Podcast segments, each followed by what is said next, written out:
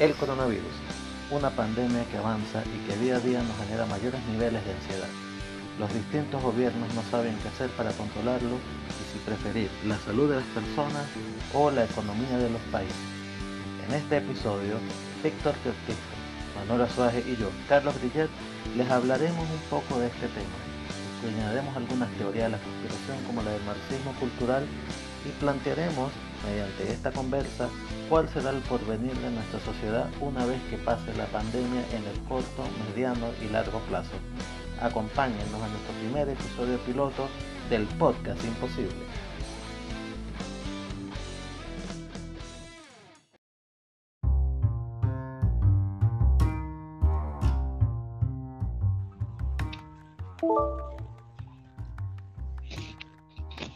Amigo Víctor. Carlos, ¿cómo estás? Bien, ¿y tú? ¿Será que por fin podremos grabar este episodio? Yo creo que sí, después de estas dificultades técnicas que, tuvimos, yo creo que sí podemos grabar ahora sin, sin ningún tipo de, de, bueno, de otra intromisión electrónica. Eso es la CIA que nos está espiando seguramente. Sí, yo creo que estaban instalando la aplicación de hackeo para, para ver qué, qué información tan importante íbamos a, a transmitir hoy. Exacto. este, bueno, hoy tenemos un programa interesante, ¿no? Bueno, eh, supongo. la, idea, la idea es que se convierta en algo interesante tantas conversaciones que hemos tenido últimamente, capaz ahorita no se nos viene nada a la mente, porque así somos. Exacto, sí, si queremos hacer algo programado no podemos hacerlo, pero si lo hacemos improvisadamente funciona del carajo. Pero bueno, un poco para los tres oyentes que quizás tengamos algún momento, cuéntame un poco cómo te está yendo en esta época de cuarentena, ya donde estás en España, en Barcelona. Bueno, aquí en España este, tenemos la situación de que, como sucede en la mayoría del mundo capitalista, que tienes la contradicción salud o trabajo, salud o economía. Entonces tienes por un lado a la derecha presionando por reactivar la economía este, mientras que el gobierno, que digamos progresista del gobierno español, que está en el, Estado español, trata de mantener la salud de las personas.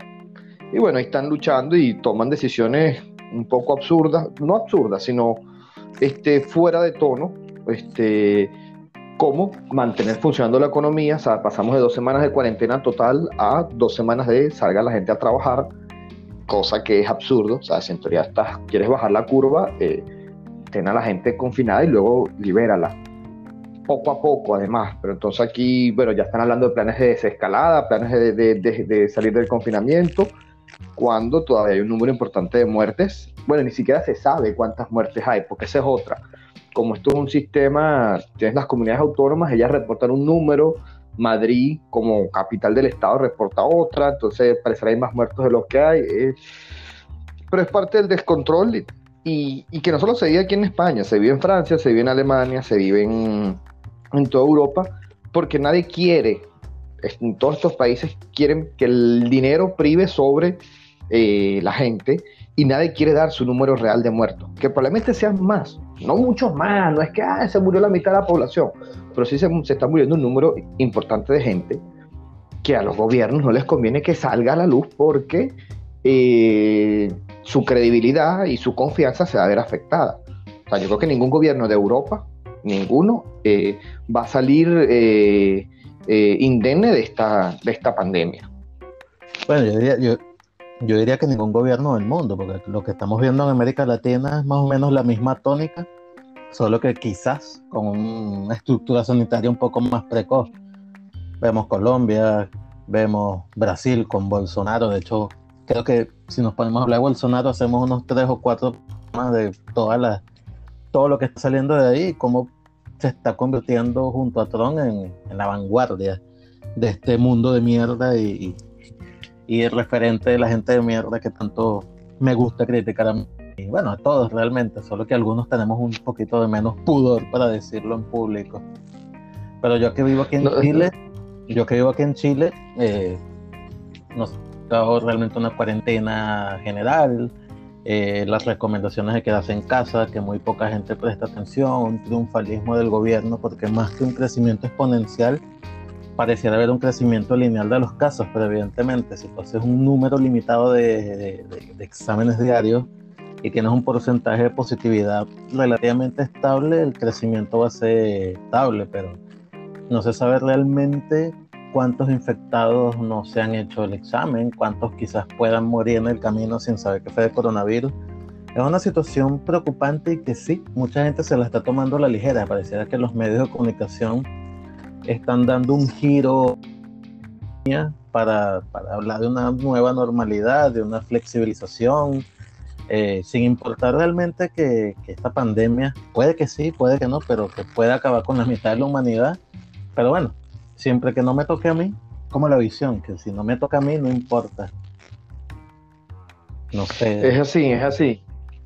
Este, yo, yo he visto, uno, leyendo en diferentes eh, análisis internacionales y diferentes eh, medios, eh, pareciera que desde, desde la gente que, tiene ese 1% que siempre ha dominado al, al, planeta, están buscando la forma de que se deje de hablar del coronavirus o que el coronavirus ya no sea el centro de atención de las noticias, de la gente, de, y pasen otras noticias. ¿Por qué? Porque ellos ya asumieron, bueno, tengo que hacer distanciamiento social, tengo que tener una película protectora de plástico que me, que me separe de los demás, cosa que ya era algo que querían, que por eso siempre desarrollaron sus barrios, sus, sus organizaciones aisladas de la gente de la clase media, de, la clase pobre. Este, pues ya tienen la excusa perfecta para de verdad hacer ese distanciamiento con el resto de las personas y no les importa, simplemente a ellos lo que les importa es su ganancia. Estaba leyendo más temprano que en este último mes el 1% más rico de Estados Unidos ha ganado 28 mil millones de dólares solo en este mes.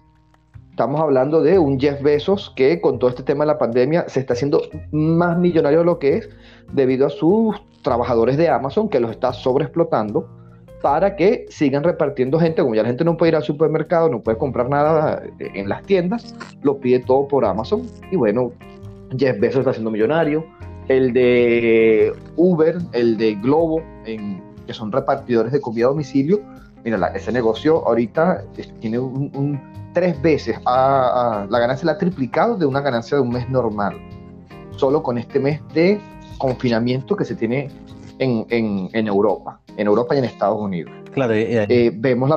Y ahí, es donde, viene, y ahí es donde viene la otra parte de, del tema del discurso ideológico.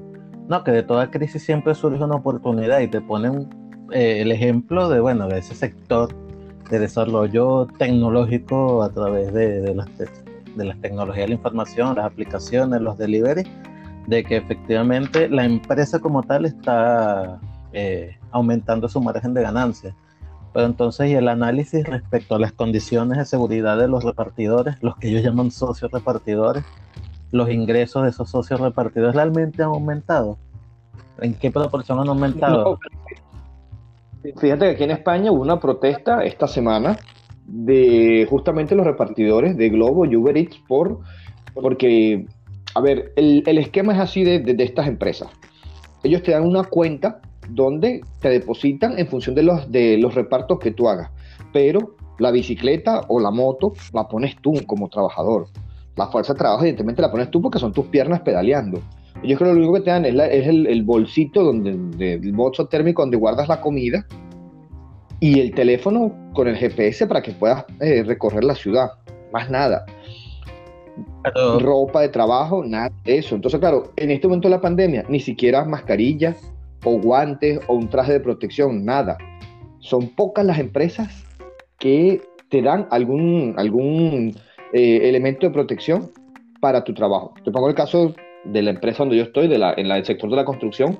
Sí, la empresa, la casa matriz, nos dio mascarillas a los trabajadores de la casa, pero a los, los subcontratistas, las otras, las otras empresas que, que nos trabajan nosotros, nosotros tenemos que velar que ellos traigan sus mascarillas y sus guantes no hay una política de verdad de que el trabajador esté protegido, sino mira, ve, sal a la calle, arriesgate, pero sigue produciendo. Claro, sigue produciendo mientras los dueños, los grandes banqueros, los, los dueños de las empresas, los dueños del capital, hacen su cuarentena, se quedan en sus casas tranquilamente porque ellos no necesitan salir. a la calle para que se reproduzca su, su capital, su ganancia. Pero bueno, evidentemente son los que presionan, hacen el lobby político para hablar de esta nueva normalidad en la que la gente paulatinamente va a salir a la calle, va a morir la mitad, pero como hay un gran ejército de reserva esperando por alguna oportunidad de empleo subpagado, no importa, van a tener una alta tasa de sustitución de esa fuerza de trabajo que de alguna manera se, se ve afectada por, por el coronavirus. Aquí en Chile aplicaron una nueva ley de protección del empleo que en, que, si lo vemos por un aspecto romántico para proteger a las pequeñas empresas, como yo que trabajo en un café donde soy el único empleado y este mes no trabajé y el Estado me va a subsidiar mi sueldo por dos o tres meses, está bien, suena bonito, pero muchas empresas grandes, cadenas de retail, Falabella, Ripley, eh, Líder, que es de Walmart, eh, el otro Starbucks han suspendido los contratos de trabajo y han puesto al Estado a pagarle su sueldo mientras ellos siguen vendiendo por estas tecnologías de información a través de, Internet, de los deliveries, etcétera, etcétera. Exacto. O sea, ellos pueden de prescindir de alguna manera de pagar los sueldos, obviamente no de los trabajadores, pero ponen al Estado a que paguen esos sueldos.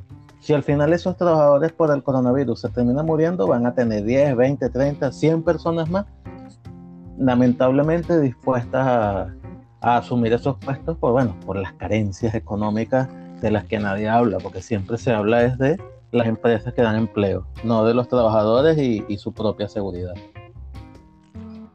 Bueno, fíjate que aquí, por lo menos en Chile o en Latinoamérica, no se ve el fenómeno de, las, de la migración de trabajadores tan fuerte, solamente en estos últimos años, este, con el caso de Venezuela, el caso de Colombia, pero aquí en Europa es más común ese tema de la mano de obra barata porque tiene gente que viene de África, del, de África, del norte, del África del Norte, digamos el Magreb, Marruecos, Túnez, este, tiene gente que viene de eh, Turquía, Siria, Líbano, Georgia, ex repúblicas de la Unión Soviética, sobre todo el lado asiático, eh, Ucrania, la misma Polonia, Hungría, gente que viene de países donde hace 10 años, bueno, y todavía siguen estando mal, y vienen a trabajar a España, a Francia, a Italia, por 3, 4 meses. Son los llamados jornaleros, sobre todo en el, sector del agro, el sector del campo, y que vienen, trabajan y se van. Este, con esto del coronavirus, eh, ¿qué pasa? Como no pueden entrar a Europa por las restricciones de, viaje, eh, no hay quien recoja la comida en los campos. Entonces están los agricultores y los terratenientes pidiendo, mira, que vengan españoles o franceses que estén sin trabajar a recoger la comida y no quieren. ¿Por qué? Porque se dieron cuenta que un agricultor le paga por venir a trabajar por tres meses 400, 500 euros a una persona del norte de África, del este de Europa, mientras que el español, el salario mínimo de un español son 950 euros al mes. Entonces estamos hablando que le pagas un tercio, más o menos, de lo que le pagas a un español. Entonces, esa, eh, ahorita Europa se está dando cuenta que el sector agrícola da o produce porque pagas unos salarios de mierda a inmigrantes que la mayoría son ilegales y les conviene la inmigración ilegal y que los grandes dueños de, de tierras ahorita ven y dicen, bueno, está bien perder la cosecha, pero como se va a morir gente, más gente de estos países va a querer venirse, puedo tener una mano de obra incluso más barata aún. Porque en el fondo esa es la lógica del capital, la lógica que, los mueve a ellos.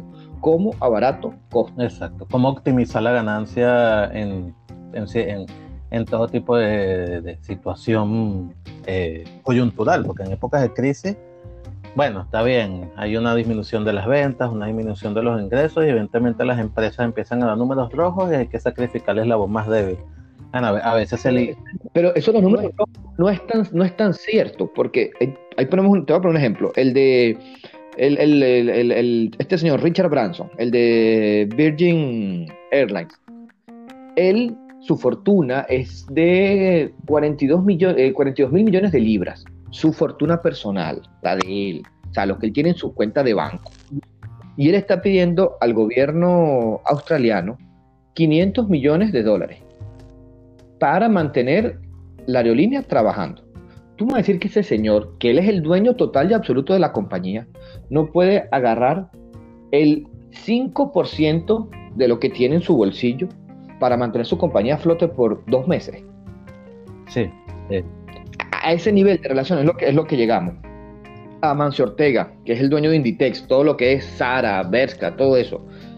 Ese señor, además de que explota niños en Tailandia, Vietnam, allá en, el sudeste asiático, este, él sencillamente dijo que él, bueno, él dijo, en un principio dijo que él no iba a pagar salarios. Se negoció con el gobierno y él dijo que, bueno, que aguantaba un mes pagando salarios de todo su personal aquí en España. Eh, y ahorita votó a un montón de gente. Aquí en España está la figura del ERTE, que es el expediente de regulación de trabajo temporal, que es como que el Estado te paga el 75% del salario este, mientras dure este periodo especial pero luego no te pueden votar por seis meses. Entonces aquí lo alaban como, ah, la gran medida para la protección del empleo, y mentira.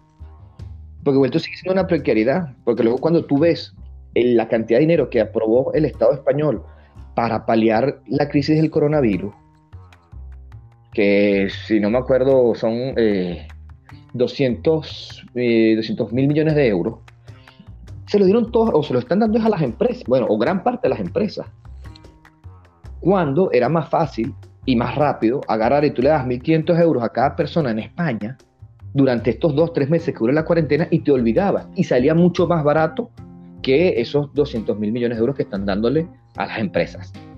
Entonces te pones a ver eh, que la lógica al final sigue siendo, demos el dinero a los empresarios, a la banca, para que ellos no tengan pérdida, pero la gente de a pie, el que trabaja de verdad, Mira, resuelve. Sí, es la eterna falacia liberal de que las empresas generan empleo y gracias a las empresas es que existe empleo cuando la verdad es que se están dando cuenta que por el tema de la cuarentena las empresas no producen sencillamente porque es el trabajador el que produce. Exacto, exacto.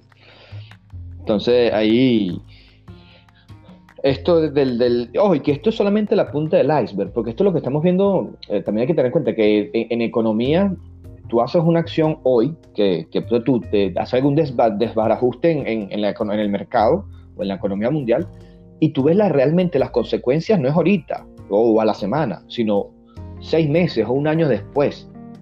¿Okay? Estamos hablando que, por ejemplo, la crisis móvil, la crisis del 2008, los primeros indicadores salieron en 2007 y ya se venía diciendo, viene la crisis, viene la crisis, y no explotó sino hasta el 2008, y vimos su repercusión en 2008, 2009, 2010, 2011, 2012, incluso hasta el 2013.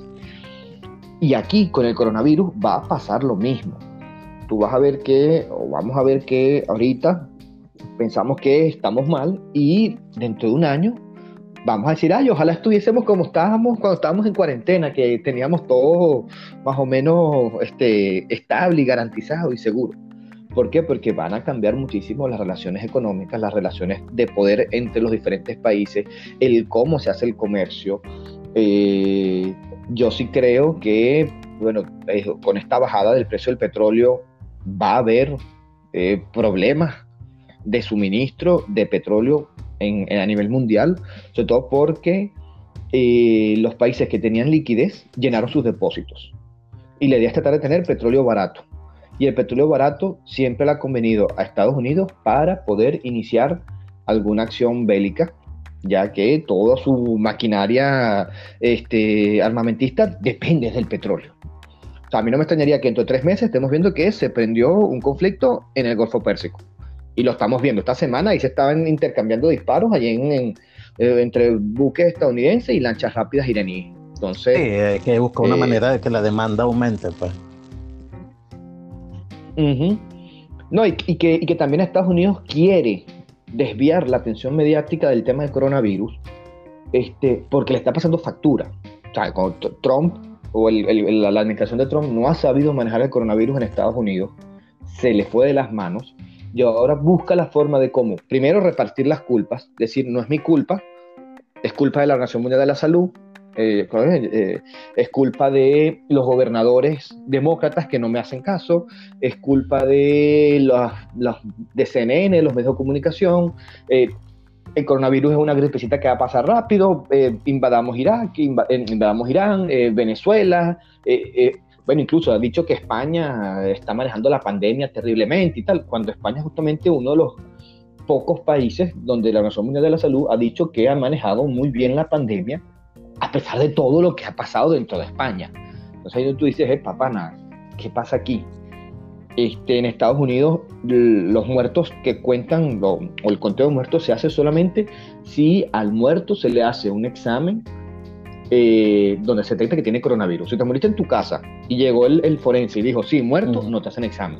Te moriste en residencia y, no te y el forense de entierro, no te hacen examen. Estamos hablando que puede ser que el número de muertos sea mayor, sea el triple, el cuádruple, el quíntuple, no sabemos, porque al gobierno de Trump no le conviene que esas cifras salgan. Estamos hablando que en un mes Estados Unidos tiene más muertes que lo que tuvo en los dos, tres años de la guerra de Vietnam. Sí, y, es lo que hablábamos el otro día de los científicos escépticos. La guerra de Vietnam marcó a una generación de, estadounidenses por completo. O sea, eh, eh, esto no es... a ver, yo no quisiera estar en ningún gobierno sentado, o sea, tener responsabilidad en, en ningún gobierno de ningún país en este momento porque me hubiese quedado calvo, me hubiese salido cana, me hubiese dado un infarto por el estrés, porque ¿cómo tú controlas esto? Y este, evidentemente el gobierno de Trump lo está haciendo muy, muy mal. Eh, Bolsonaro en Brasil, muy, muy mal. Eh, el de Ecuador, el de Ecuador es, otra tragedia. Tú que estás más cerca lo, lo, sabes que más que yo. este, esto va a cambiar todo, va a cambiar todo eh, de cómo incluso cómo se lleva la geopolítica a nivel mundial. Sí, y hablando de eso, eh, vamos a cortar esta primera parte. Estoy invitando a Manuel para que se incorpore para en la próxima parte hablar de las teorías conspirativas, como el del ministro Bolsonaro, que habla de que el coronavirus es una conspiración para el comunismo, para el el comunismo, y eh, destruir un poco esa idea de los liberales del marxismo cultural. Entonces, cerramos esta parte y en la próxima volvemos con Manuel. Vale. Dale.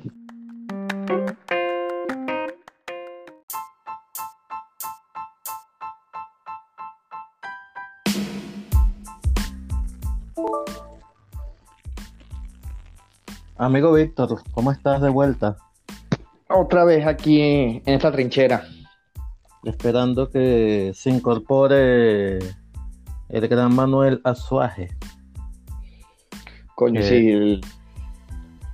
la opinión de Manuel es bastante eh, acertada y a veces incluso hasta, hasta predictiva. Eh, don Manuel Azuaje, ¿cómo estás? Bienvenido. Hola. ¿Cómo te va? Todo muy bien. Qué bueno tenerte. todo muy mal, como mundo de mierda. Bueno, bueno, pero hay que tener mente positiva. Todo hay que verlo desde el lado amable. Hay que tener mente positiva para ver todo positivamente.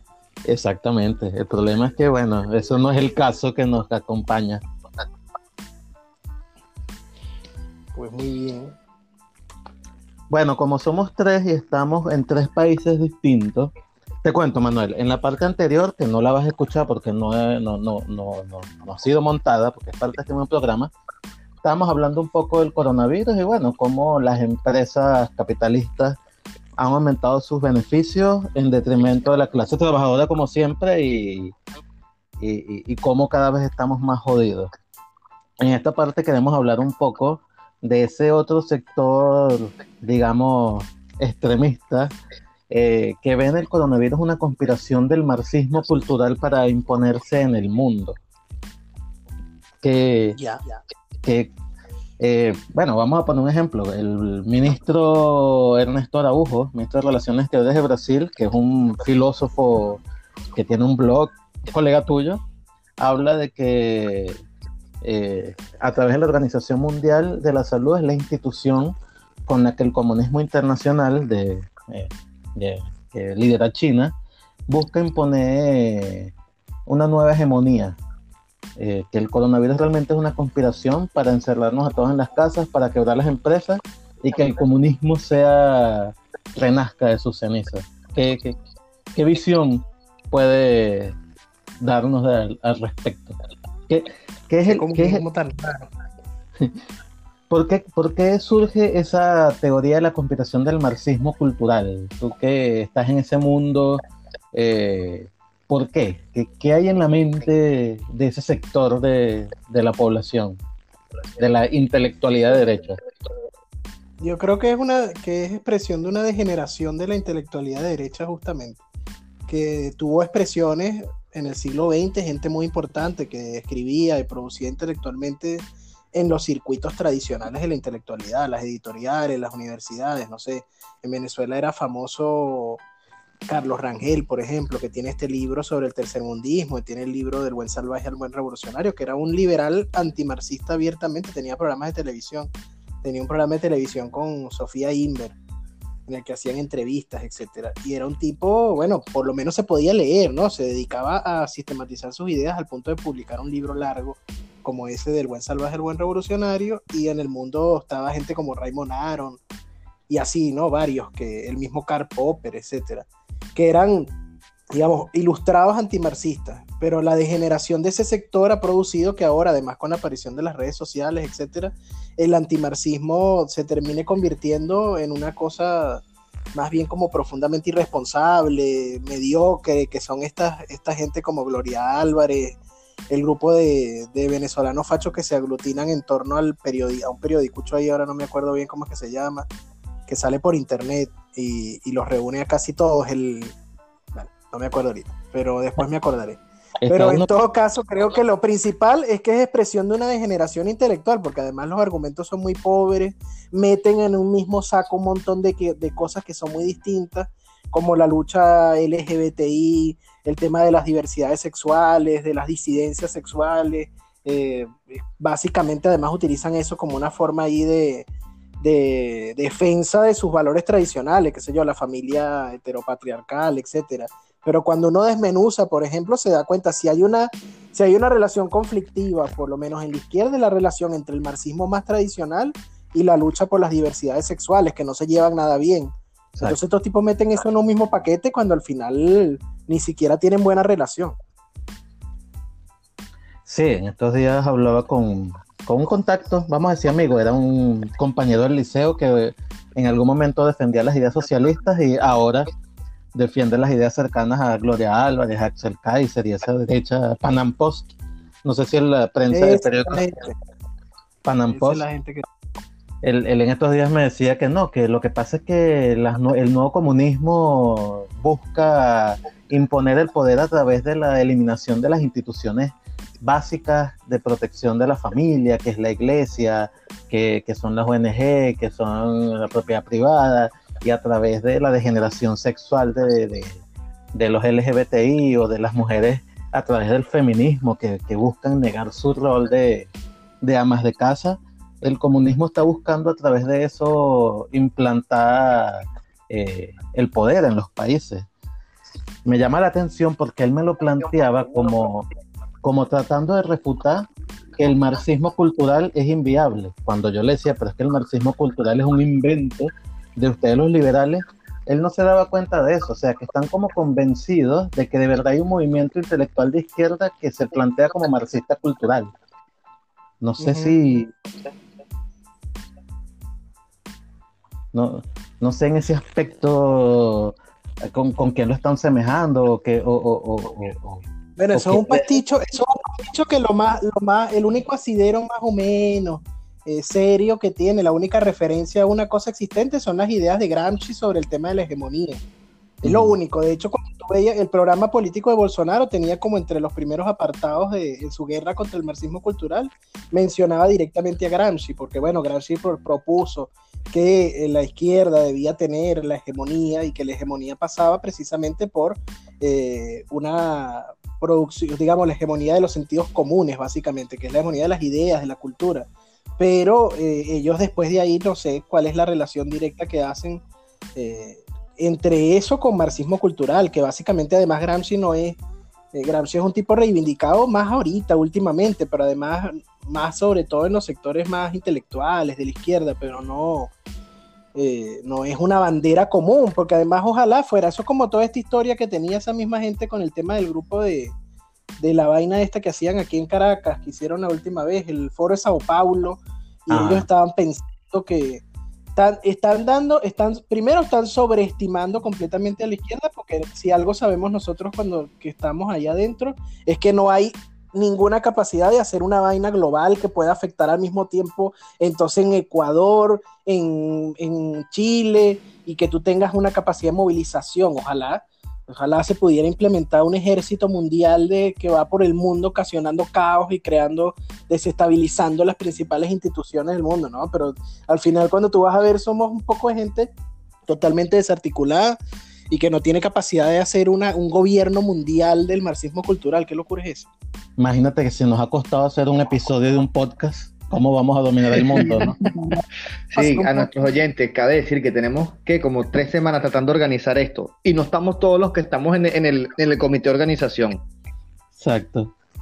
Tú, Víctor, que a ti te gusta escudriñar esos temas de las teorías de la conspiración y eres nuestro teórico de la conspiración del grupo. ¿Cómo ves tú este tema del avance de, de, de, de esas ideas de derecha y, la relación que quieren hacer entre la ONU, la OMS y todos esos organismos que creó el propio capital como una, como, como, como una expresión de una izquierda que se está apoderando del mundo. Yo creo que es una es como que las patadas de ahogado de un sistema, del sistema este, unipolar que tenía Estados Unidos hasta hace poco. Porque si te pones a ver, ¿en qué momento sale las Naciones Unidas o este, o este sistema de no, el mundo unido, tenemos Naciones Unidas, Naciones de la Salud, UNICEF, todos velando por el bien de todos, supuestamente.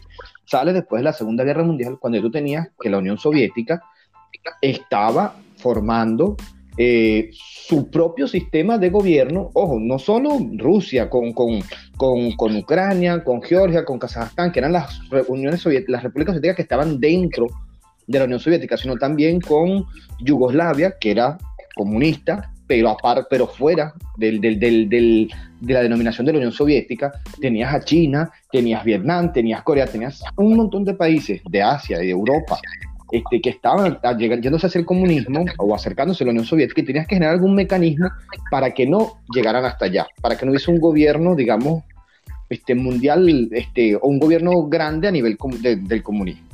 Entonces le das impulso a la ONU, a todo este tipo de, a la OTAN, se sale la, la, la, OEA en, en, Latinoamérica, este montón de instituciones para tratar de controlar este, todo esto. Pero ¿qué pasa? Llega el siglo XXI, llega el Internet, eh, Rusia, la Unión Soviética, Rusia vuelve a alzarse, eh, China se convierte en, en, la máquina económica del, del mundo y necesitas entonces sacar a estas sacar a tu gente de estas instituciones o de este sistema porque China y Rusia efectivamente han tenido cierta preponderancia porque han jugado dentro de las reglas. Entonces, ¿por qué el ataque a la ONU? ¿Por qué el ataque a la, Organización Mundial de la Salud? ¿Por qué el ataque a todos estos? Pues fíjate que la política de Trump es elimino todos los, los, los tratados internacionales de no proliferación de armas nucleares, de, de, de misiles, de esto, del otro. ¿Por qué? Porque ya no me sirven estas reglas del juego. Porque mis enemigos se adaptaron y me están ganando en el terreno, entonces, ¿qué hago? Pataleo como niño malcriado y vuelvo a cambiar las reglas del juego. Entonces me salgo, me voy y trato de crear otra forma. Pero ¿qué pasa? Que después que tienes 60 años diciendo que la ONU es lo mejor que hay, que quieres incluso un programa de lavado de cerebros en todos los países del mundo con los fulanos modelos de las Naciones Unidas a nivel de, de colegios y de universidades, que entonces ahora, ¿cómo tú dices ¿Cómo tú echas para atrás ese discurso de 60 años? Entonces empiezas con todo este tipo de teorías conspiranoicas y empiezas a mezclar, como decimos los venezolanos, este, tienes un arroz con mango, porque metes eh, a los Illuminati, metes a los masones, metes a la Iglesia Católica, o sea, metes gente que son enemigos o que durante los últimos mil años, 500 años han sido enemigos a muerte, los metes en el mismo saco y dicen, no, todos son máximo cultural. Entonces salen y, dicen cosas como, Exacto, George Soros, que es un tipo que extremadamente capitalista, el tipo se fue del, del, del de, de, de, él es de Ucrania, de Polonia, de allá de Europa del Este, cuando era soviético, él sale de allí perseguido político porque el tipo era capitalista, era de derecha, es de derecha, este, y lo metes con, lo unes con partidos comunistas mm. de la India, por ejemplo, o lo unes con, porque son capaces de decir que, que Soros y Maduro son panitas. Entonces, O sea, te, mezclan una cuestión de cosas porque ya el sistema actual no les conviene. ¿Por qué? Porque China supo jugarles de, con sus mismas reglas y les está ganando, que es lo peor. Y que eso es lo que ellos tienen miedo. De, de, alguna manera, toda esa institucionalidad que han construido, el apoyo a la investigación, el desarrollo tecnológico, como tú dices, el desarrollo de las tecnologías de la información, de alguna manera la gente que accede al conocimiento, eh, no sé, eh, evoluciona y, avanza hacia, hacia, estados de, mayor escepticismo, de una posición un poco más crítica con, con las relaciones de poder, y es un monstruo que se te termina saliendo de las manos. Entonces, como que tienes la necesidad de atacar ese monstruo y la única herramienta que tienes es totalmente el antónimo de la forma en que se construyó, a través de la desinformación, de las noticias falsas, de, de los memes, o utilizando herramientas que la propia ciencia te ha dado, pero para tratar de, de, de tirarle a, la, a ese propio avance. No, sé si... Y que si además tú tienes, tú tienes gente que no está formada para investigar en lo más mínimo. Es decir, gente que tú digas, oye, leí esta noticia. Que, que se puede decir, ¿será verdad? ¿Será mentira? Déjame buscar más allá, déjame buscar más fuentes, déjame seguir investigando. Oh, no estoy hablando de investigación académica, científica, no, no, no, estoy hablando de déjame seguir viendo qué más hay detrás, un poquito más de interés. Como tú no has formado a tu gente en eso, este, mientras que en el resto del mundo eso sí ha pasado, entonces, claro, es fácil manipular a tu población en ese sentido. Entonces empiezan con todas estas teorías conspiranoicas que solo dices un carajo que no terminó el bachillerato porque bajo el sistema gringo es preferible no terminar el bachillerato y ponerte a vender y ponerte a trabajar porque haces dinero, porque hay que hacer dinero para tener la casa, para tener el carro, para tener esto, para tener lo otro. Entonces, claro, un tipo que no investiga, viene alguien y te dice, no, que esto es una cooperación entre los chinos, los rusos, los, los franceses y el Vaticano, y te lo crees cuando no tienen que ver el uno con el otro y cuando todos se están matando a muerte, porque el Vaticano y la China no tienen absolutamente nada que ver. Ahora, eh, para que Manuel lo tenemos abandonado. En, el, en la parte anterior estábamos hablando un poco de lo que viene de aquí en adelante en las relaciones económicas, las relaciones sociales y producción. Y quería saber, bueno, ¿cómo tú ves eh, a partir de esta pandemia que estamos viviendo y cómo se ha llevado a cabo ¿qué viene? Desde tu punto de vista, vamos a abrir la mente, eh, no, no, nos pongamos tan escépticos, sino que, bueno, conspiremos un poco nosotros. También se trata de este programa de, de darle un poco la imaginación a ver quién le puede interesar, ¿no? ¿qué viene a partir de ahora? Sí, bueno, yo creo que, el, que la medida en que, el, en que lo que está pasando hoy en día, a mí me parece que las hipótesis más serias, más, más científicas incluso, han estado planteando una relación directa entre el coronavirus, las pandemias y la modificación de los ecosistemas y la expansión del sistema de, acumulación capitalista que no tiene límite, ha, impactado negativamente sobre ciertos ecosistemas en los que no había llegado antes. Eh, ya García Linera ponía hace unos cuantos días, hablaba sobre eso, hablaba sobre cómo las formas de subsunción del capital, es decir, las formas como el capital incorpora todo lo que es externo a él lo mete dentro de su propia lógica, esa forma de subsunción sobre, sobre, lo sobre la naturaleza, y sobre el campo y sobre la producción agrícola, empezaron a desequilibrar, a modificar los sistemas de, de algunos ecosistemas. Entonces, bueno, se está planteando que ese impacto sobre los ecosistemas produjo o está produciendo que ahora las pandemias sean, vayan a ser cada vez más eh, cercanas unas de otras, vayamos a tener ciclos de pandemias más, más cercanos. Evidentemente, si es así, la pandemia es una expresión, o sea, la cercanía de las pandemias, el aumento de estas pandemias va a ser una expresión de eh, la modificación del, capital, que hace el capitalismo sobre la naturaleza. Y por lo tanto, la, la, pandemia son una consecuencia de eso. Pero evidentemente, como los gobiernos del mundo y el sistema que, que domina, que es ese mismo sistema capitalista, no va a atender las causas, no se va a ir a las causas, que es su propia lógica de acumulación, sino que quiere atender las consecuencias, yo lo que creo que va a pasar de ahora en adelante es que vamos a tener lo que para lo que ya nos están preparando, que es un modelo en el cual, bueno, las cuarentenas son cada vez más cercanas, hay eh, cuarentenas temporales, por ejemplo, ahorita el tema de la, de la cuarentena nos ha permitido, por ejemplo, ha permitido que se sepa cuáles son los sectores productivos que tú no puedes parar. El mismo Víctor está trabajando por el sector construcción. Entonces, en Europa, este modelo de cuarentena permite saber, bueno, cómo, cuáles son los sectores imprescindibles que yo tengo que mantener activos, cuáles son los, los sectores que tengo que parar y de alguna manera sirve no, no conspiranoicamente, pero sí sirve científicamente como un modelo, un globo de ensayo, para ver más adelante, ellos saben qué es lo que se viene probablemente y van a tener modelos de control que van a permitir, bueno, cuáles son los sectores que van a trabajar, cuáles son los sectores que no. Y eso no es conspiranoia, se sabe científicamente que la mayoría de la producción intelectual, de ciencia, de investigación en el mundo, es producción pagada y servida para el capitalismo. Y si tú tienes eso a tu servicio, tú puedes saber hacer estimaciones que te permitan saber, bueno, cuáles son las próximas pandemias, más o menos cuál es la frecuencia entre pandemias. Y yo no dudo que ahorita que está pasando lo que está pasando, hay una serie importante de científicos, tanto científicos puros como científicos sociales, que estén estimando, que estén sacando cosas, informes para los gobiernos. Y yo creo que más o menos el futuro que se viene, si es que no ocurre lo que debería más bien uno prepararse para que ocurra, que son, bueno, resistencias ante eso, eh, rebeliones, etcétera, nuevas formas de organización distintas lo que va a venir es más o menos un mundo en el cual hay ese tipo de controles, porque si las pandemias van a ser cada vez más cercanas unas de otras, tú no vas a parar el capitalismo porque no te da la gana o no lo vas a transformar. Entonces lo que necesitas es ver cuánto puede funcionar el capitalismo sin que haya una pandemia, sin que la pandemia genere, eh, bueno, las muertes que, podría generar si la cosa es desaforada. Más o menos eso es lo que yo creo que va a, seguir, que va a suceder. ojo, ojo, Manuel. Y, y mucho de eso no es que lo están estudiando ahorita.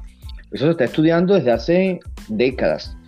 Y aquí, eh, y, siguiendo con el tema de, de la, de la conspiranoia, eh, yo que soy apasionado de la ciencia ficción, tú te pones a leer los textos de Asimov de la década del 60 y en algún momento te tocan, te mencionan situaciones como esta. Eh, los grandes clásicos de, de, la saga de robots de Asimov, este, llega un momento que te plantea que te dice que tú tienes, que la sociedad está dividida entre los que tienen mucho, que viven incluso fuera de la Tierra, que tienen una película que les protege la piel y, no hay contacto con la demás, con la gente pobre justamente por las enfermedades, este, que tienen robots a su servicio, que les hacen todo el trabajo, incluso el trabajo de, recolección de, la comida en el, campo, de la siembra, mientras que en la tierra está básicamente el perraje, la gente pobre, la gente que no pudo salir, viviendo en cuevas, viviendo confinada, viviendo con constantes controles de, de, de cómo pensar, cómo actuar, cómo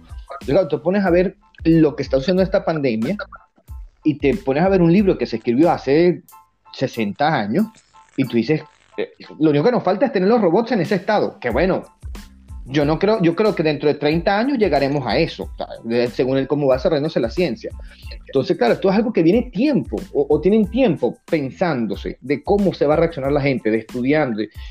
Y, y, y por eso se llama ciencia ficción, o sea, es ciencia que, mm, que, uno piensa que no va a ocurrir, pero mucho ya se está ocurriendo. Y es alarmante, es alarmante porque lamentablemente se ya o sea, al final terminaremos como Mad Max. Vas a ver. no quiero apostar porque tampoco quiero... Como, la película esta... Elysium, que creo que es de las últimas películas de ciencia ficción, plantea algo así. Lo que yo creo que no hay que perder en ese caso, porque hay, una, hay un tema que se ha estudiado también bastante, que es la función ideológica de la distopía. O sea, toda la ciencia ficción distópica, la literatura distópica, un poco de alguna manera pareciera que te prepara para, para ese futuro, pero además te prepara desde la resignación. y yo creo que hay casos, por lo menos, como esa película, como Elysium, que se produce una rebelión en la cual lo que yo creo que no hay que perder es el sentido utópico de, bueno, eso puede pasar, pero hay que, no hay que perder la, la capacidad de movilización contra eso. Igual en todas las películas de ciencia ficción de esas, como las que tú mencionas, ahí están siempre los grupos rebeldes que están por aquí por allá armando todo el tiempo. Que bueno, eh, hay que recuperar ese sentido también. Y que justamente todo, eso, todo ese análisis del comportamiento o de la ideología de esos grupos siempre lleva a, atender hacia la izquierda, hacia el comunismo, hacia el socialismo, hacia recuperar esos valores de el hombre, de la humanidad por encima de el dinero. Hay una película eh, muy buena y yo creo que pasó muy por debajo de la mesa, eh, que es con, con, Justin Timberlake, este, que, que la vida eh, va en función de, de, horas, o sea, tú trabajas y te pagan en horas, en minutos, en tiempo, pues. Entonces, acá el tiempo te mueres y los muy ricos viven cientos de, años y este pasó por debajo de la mesa muy buena y demuestra eso. Igual hay otra, otra serie ahorita en, Netflix, valga la, la, cuña, nos deberían pagar por, por la publicidad. No nos van a pagar. Altered bueno, pero hay que igualito lanzar el, a, ver si agarran la, indirecta. Y Altered Carbon también te plantea eso, gente muy, muy rica que vive muchos, muchos, muchos miles de años sometiendo a los demás. ¿Cómo se llama? Eh, Altered Carbon, carbón alterado en, español. Ah. Esa que tú decías, la película se llama In Time, la que es con Justin Ajá, In Time, con Justin Timberlake, sí. Entonces, claro, y claro, siempre te lo plantean como desde la resignación, de que, bueno, esta es la sociedad que nos va a tocar vivir, hay que aguantarse que nos jodan. Igual tiene, igual tiene como, mucho, como muchos modelos, porque fíjate que una parte del análisis sobre la ciencia ficción en algún momento es que la literatura y el cine distópico fue una manera también de hablar sobre... Siempre es lo mismo, porque es la humanidad, es como una forma de hablar sobre los problemas que nos aquejan hoy, pero tú los proyectabas, sobre todo cuando había la Guerra Fría y eso, que es cuando más o menos se desarrollan esos géneros bien la, la ficción soviética, por ejemplo, es muy arrecha también. Cuando tú haces esto, porque esa literatura te permite hablar sobre los conflictos de hoy sin necesidad de que sea hoy. Si alguien te dice, mira, tú estás haciendo propaganda, no, no, yo estoy escribiendo una cosa que va a pasar dentro de 150 años. Y esa, y esa función predictiva que trasladaba los problemas del momento y los ponía más adelante, bueno, al final lo que va a venir va a seguir siendo los problemas de la propia humanidad en la medida en que tú no resuelves los problemas inherentes al modo de producción, a la lucha de clase, etcétera, las desigualdades y demás, él no puedes esperar que el futuro sea mejor. El futuro va a ser igual de terrible en la medida en que tú no hagas cosas para cambiar, para que se cambien eso. No va a cambiar por sí solo, no va a ser un futuro mejor por puro, porque el sistema mejora así solito. Es mentira que el sistema mejora así solito y justamente con esta crisis está comprobada que el sistema no puede mejorar por sí solito porque le dio un día amaneció el sistema y dijo, ay, hoy voy a ser mejor. Mentira. si, hay, algo que ha demostrado esta crisis definitivamente eh, ha, tirado por la borda las teorías más radicales del neoliberalismo que es la prescindir del Estado. Si no es porque existe el Estado, que de alguna manera tiene ingresos, producto de la actividad económica, de los impuestos y eso, muchas empresas o muchos países ya hubiesen terminado de colapsar. Ha sido el Estado el que ha tenido que asumir la rienda y proteger. mira, aquí está el ejemplo de Francia, que en Francia tenemos a Macron, derechista, neoliberal, total y absoluto, y el tipo no dudó, o sea, a la primera semana de confinamiento, de caos, el tipo dijo, empresa que se pare, la nacionalizamos, nacionalizamos hospitales, nacionalizamos lo que tengamos que nacionalizar, pero Francia no puede parar. En Francia, el 70-80% de los pisos de alquiler, de los apartamentos de alquiler, son del Estado. Y Macron dijo, bueno, durante dos meses nadie paga su alquiler, porque si la gente no está trabajando, ¿cómo lo van a pagar? Claro. Entonces, ahí completamente el rol del Estado dio una vuelta, un giro de 180 grados en, en Francia, por ahora. Porque esa es otra. Que por ahora tenemos reacciones de los estados de donde este, dicen, bueno, somos el Estado, tenemos que poner el pecho, tenemos que afrontar esto y somos el poder y bueno, nos encargamos de la situación. Pero, ¿cuánto va a durar eso? Ah, bueno, eso tiene que ver también con, con, el cortoplacismo de la memoria producto de, de, la propia construcción intelectual del neoliberalismo, pues. el Estado se socializa las pérdidas, pero se privatizan las ganancias evidentemente tenemos que prepararnos para cuando, para cuando en algún momento se supere la pandemia y de alguna manera hay un, un, despertar de la economía, de nuevo las grandes ideas de, que el sector privado tiene que tomar la vanguardia y que, que el Estado no sirve van a, van a, van a regresar. Eso Por supuesto. ¿Cuándo va a pasar? Bueno, ahorita es difícil saberlo porque de verdad la seriedad de esta pandemia ha superado muchos pronósticos y, por ahora, bueno, estamos en esta solidaridad comunista planetaria que denuncia el gobierno de Brasil. Pero cuando pase la crisis, si no se construye, como dice Manuel, una especie de grupo eh, de estructura organizada, de resistencia para tratar de, de, tomar, no, no, digamos tomar el poder, pero sí cambia un poco la correlación de fuerza. Ahorita que de alguna manera se ha debilitado el capital, eh, no va a llegar por sí solo ese despertar de un nuevo amanecer eh, más bonito y, como las portadas de Atalaya, que, etcétera, etcétera.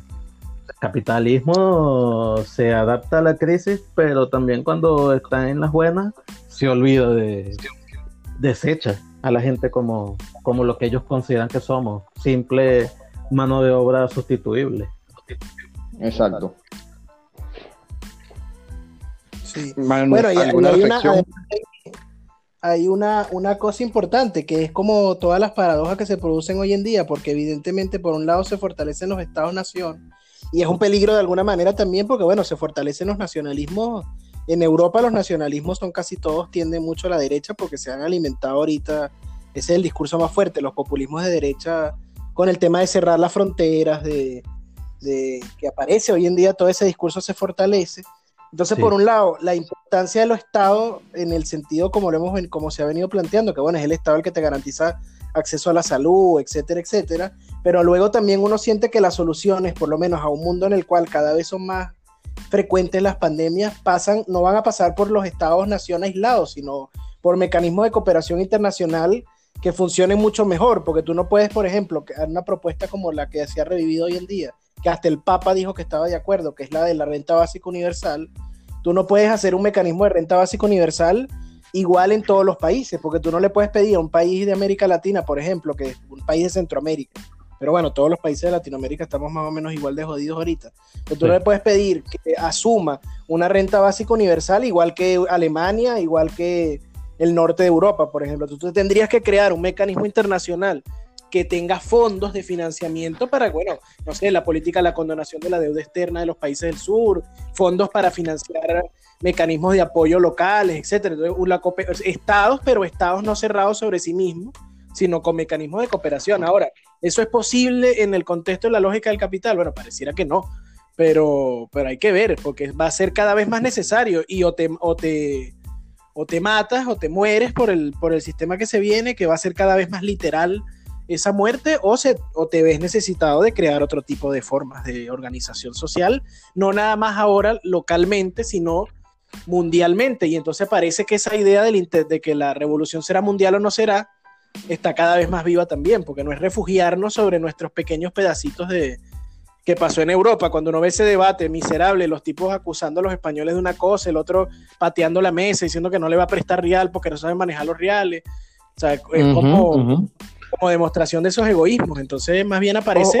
sobre, todo, sobre todo en el contexto de que hasta hace un mes, Europa, el, Parlamento Europeo, estaba debatiendo si creaban o no un ejército común europeo en contraprestación a la OTAN, ¿ok?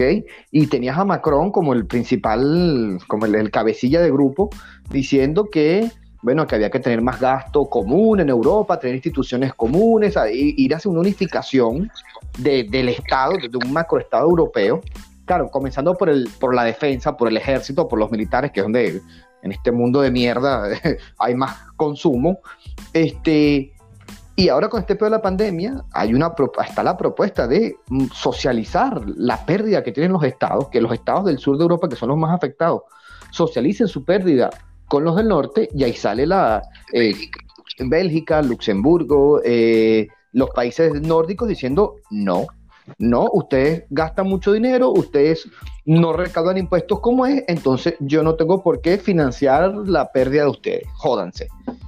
Y afortunadamente, bueno, o por lo menos Italia, España y, y, el mismo Francia están planteando de que no, de que hay que buscar mecanismos para que estas pérdidas no afecten a la población.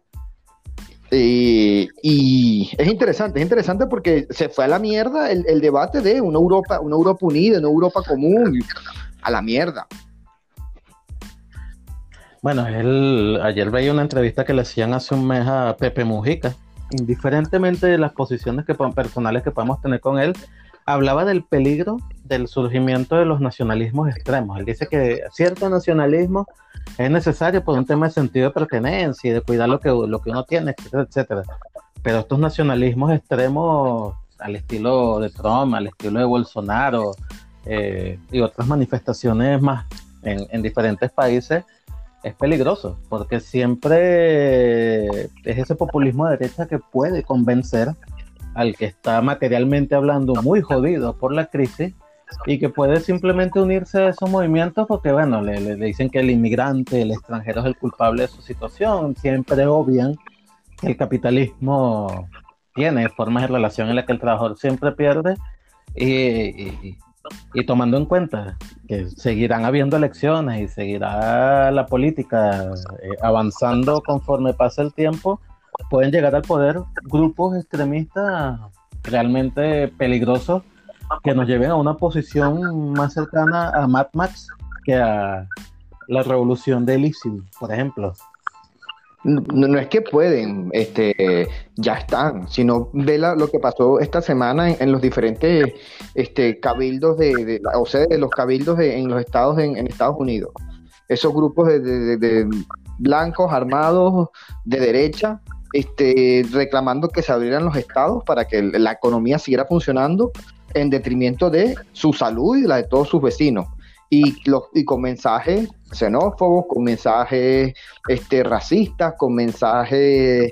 Eh, ojo, porque ahí surgió, ahí salió a flote toda la mierda de la sociedad americana, en el sentido de que tenías tipos que se metían con el colectivo LGBT, con todo lo que es el colectivo LGBTI, tenías que se metían con los negros, que se metían con los hispanos, que se metían con, con o sea, salió toda la mierda a flote. Entonces, no estamos tan lejos, ya existe. Y esos carajos sí están organizados. Sí hay este, colectivos, o que sí son colectivos, a pesar de que le queda una connotación de izquierda esa palabra, pero sí son colectivos de derecha, armados y con planes muy claros de ah, cómo tienen que reaccionar en el momento en el que hay un fallo del, del, del Estado o del, o del, o, del sistema mundial como se está este, manejando las cosas. Son tipos que a la mínima se van a México a matar este, indiecitos porque les parece cómico, pues. Claro. estamos a este nivel de, disociación. O se meten a, Luisiana, a, Nueva Orleans, a, matar negros porque también son, para ellos los negros tienen que ser esclavos, porque son los herederos del, del, del, sur de los Estados Unidos, de, la guerra federal. Pero el mayor peligro que reside, y es el punto al que quiero llegar, es que, bueno, existen los extremistas de derecha y todavía, bueno, cuando van a unas elecciones no logran, bueno, salvo Bolsonaro, que ahorita, si las elecciones hubiesen sido con Lula o fuesen ahorita, no gana. Trump también ha perdido mucha popularidad. Pero el peligro es que logren, producto de toda esta crisis, convencer electoralmente a un porcentaje de la población que les permita llegar a la presidencia de los distintos países. No, solamente que exista el peligro de que un blanco te, un, nazi de esos te golpee y te mate en la calle, sino que haga política pública.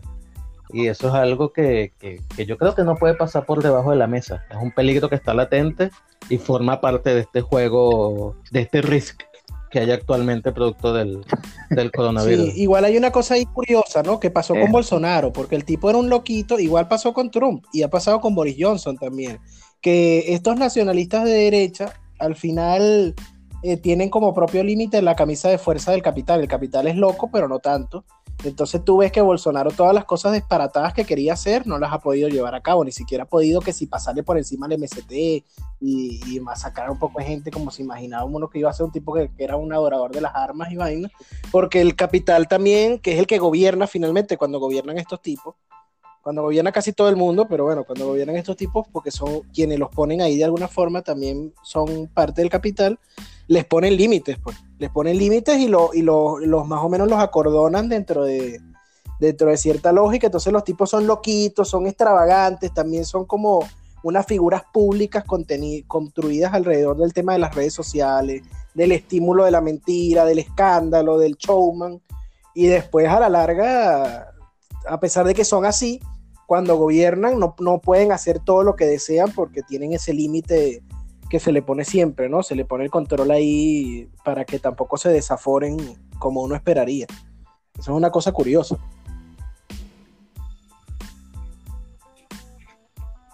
Sí, bueno, en, Inglaterra, este, el discurso, porque se notó muchísimo el cambio de discurso o sea, un día tenías a, Boris Johnson y a sus este, asesores médicos principales declarando de que ellos están buscando inmunidad del rebaño y al día siguiente, cuando las cifras, cuando vieron que no tenían nada bajo control, se diciendo, no, bueno, ahora sí, cuarentena.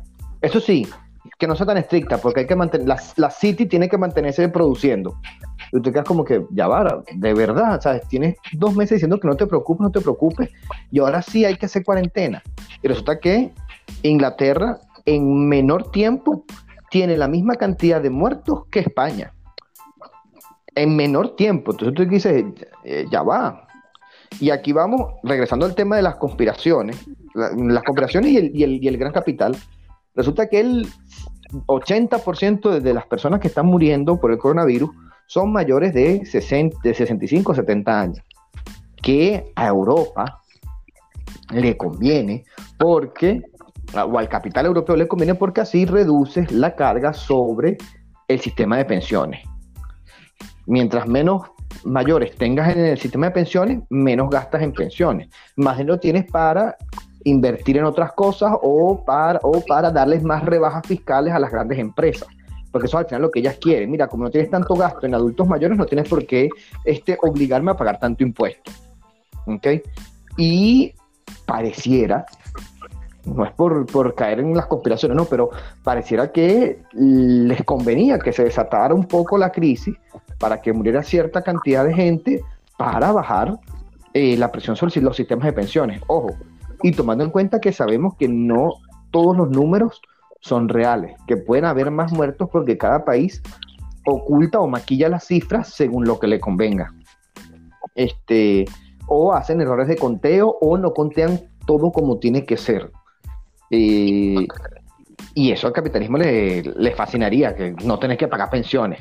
Pero como tú dices, en una sociedad que tiene 100 años acostumbrada a las pensiones, decirles de la noche a la mañana, mira, no, no hay más pensiones para ustedes.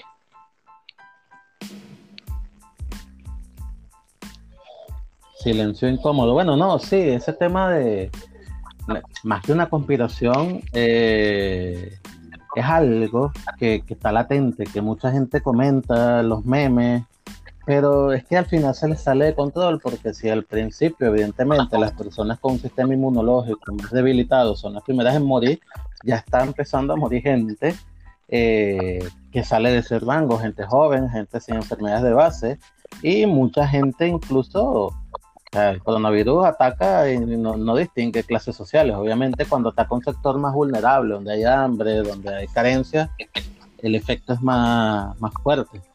Pero incluso Boris Johnson estuvo enfermo, lastimosamente se recuperó, pero es algo que les puede pasar a ellos. O sea, yo siento que este llegó un momento que más allá de que les en algún momento pudieran decir, bueno, está bien, se mueren los viejos, se les salió de control. Y como decía nuestro amigo Frank, que tiene que venir para el próximo episodio, cada estado, sabiendo que no puede controlar la situación, está construyendo un relato heroico eh, a, propia conveniencia.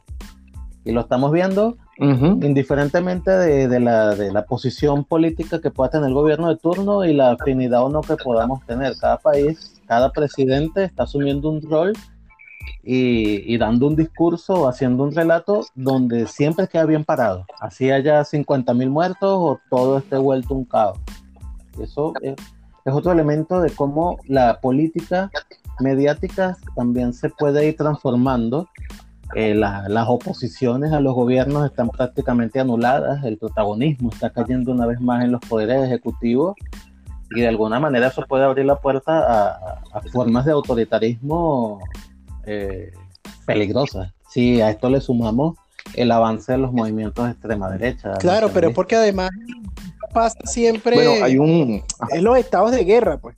Fíjate que en un estado de guerra lo, lo, más insensato que puede haber, por eso además hay partes de los mismos gobiernos que han planteado abiertamente que están en una guerra.